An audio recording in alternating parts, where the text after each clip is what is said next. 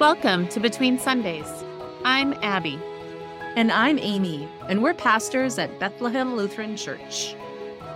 This podcast is about the middle space, in between Sundays. It's the place where we take our values, our faith, and our commitments into our everyday lives. Hi, Amy. Hey, Abby. How are you? We're recording this in the midst of a gray day, and so it's gray. It feels a little gray, not just like cloudy.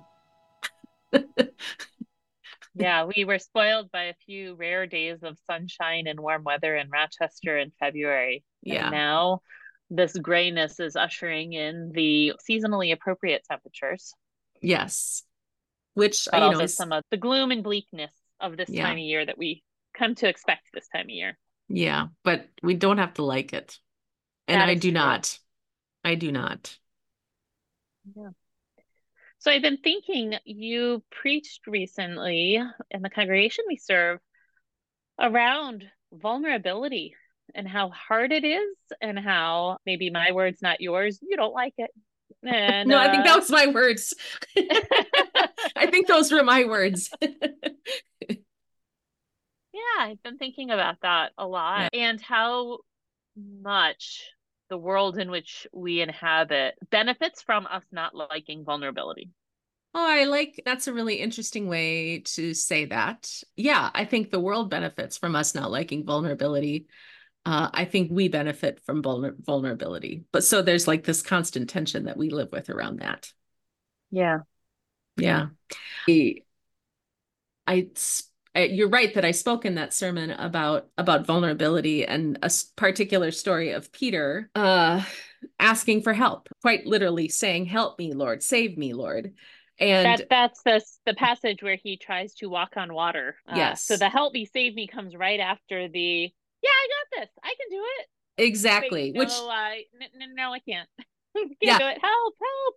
Which was what was so captivating about that text as I was studying it is like in one like literally in one sentence Peter's let me and then in the very next sentence it's save me help me I can't do this. And it just reading that text again as I was preparing that contrast was so stark to me and felt so real in a way that I've never noticed it before both that just desire to do it on my own and the recognition that I often get stuck in that. So, related to that, there was um, a great poem. There's a great poem related to this text that's been written by um, a pastor by the name of Sarah Speed that I just want to share and invite us to just reflect on together because, oh, it's so good. Uh, the poem is called Rescue Me. And she writes, I'd rather not need rescue. I'd prefer a five step plan and a quick fix, quick, quick fix solution. I'd prefer stubborn insistence over honest vulnerability because rescue requires asking for help. Rescue names the rising water. Rescue sees the tired treading feet. Rescue feels the swell of the wind and the rain at a slant. But when the floor falls out and the world is on fire, and my small hands cannot fix the hurt welling in me, the prayer that slips out is rescue. Rescue me.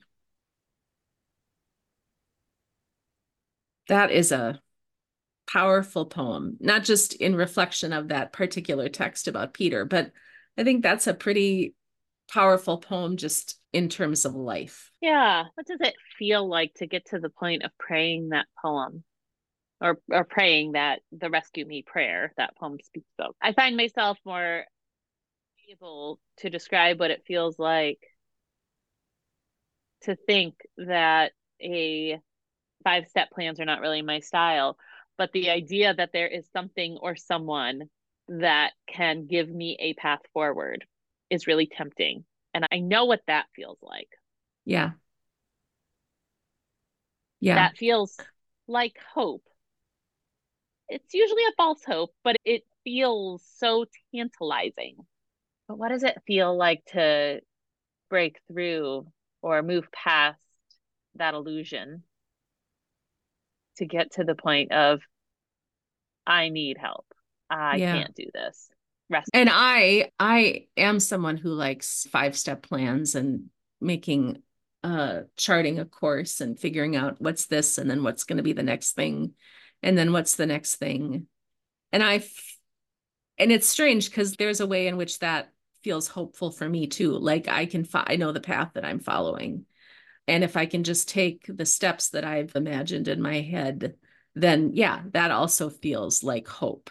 But inevitably, in the midst of that, something there's a barrier or there's a jog in the path that has to be taken because the plan hasn't come together exactly the way I imagined it or whatever it is.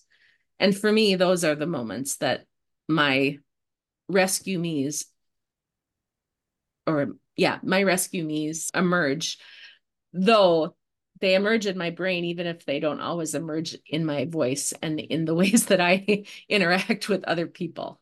I'm I am aware that how I seek help, like I often know I need help long before I actually ask for help. And Is and that true of God? Like, do you disclose that to God before you disclose it to other people? Yes. Yes. Is it easier to say it to God, help me, rescue Yeah. me in prayer Yeah, and- to say that to others? Yeah, and to be fair, like my prayer of rescue me is usually in the car as I'm driving someplace. This is not Not the- a pious activity where you this is not like a pious activity where I'm sitting in silence and meditating and I put my fanciest words together in prayer. No, that it's usually a moment of desperation in my brain going, figure this out or I can't do this and I need help.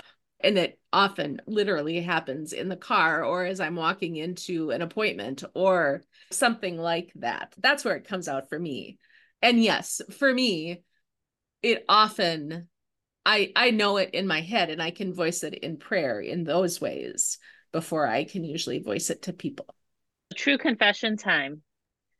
I realized recently when I was faced with a situation that I have tried every five step book and suggestion and specialist and whatnot. And was really hitting the end of I really don't know what to do. It it just occurred to me a couple days ago that I also hadn't even thought to ask God for help. Mm. And I wonder if that's part of part of just recognizing how deep the desire or the illusion of self-sufficiency can run. Yeah. I'm going to go out on a limb and hope that I'm not alone in that.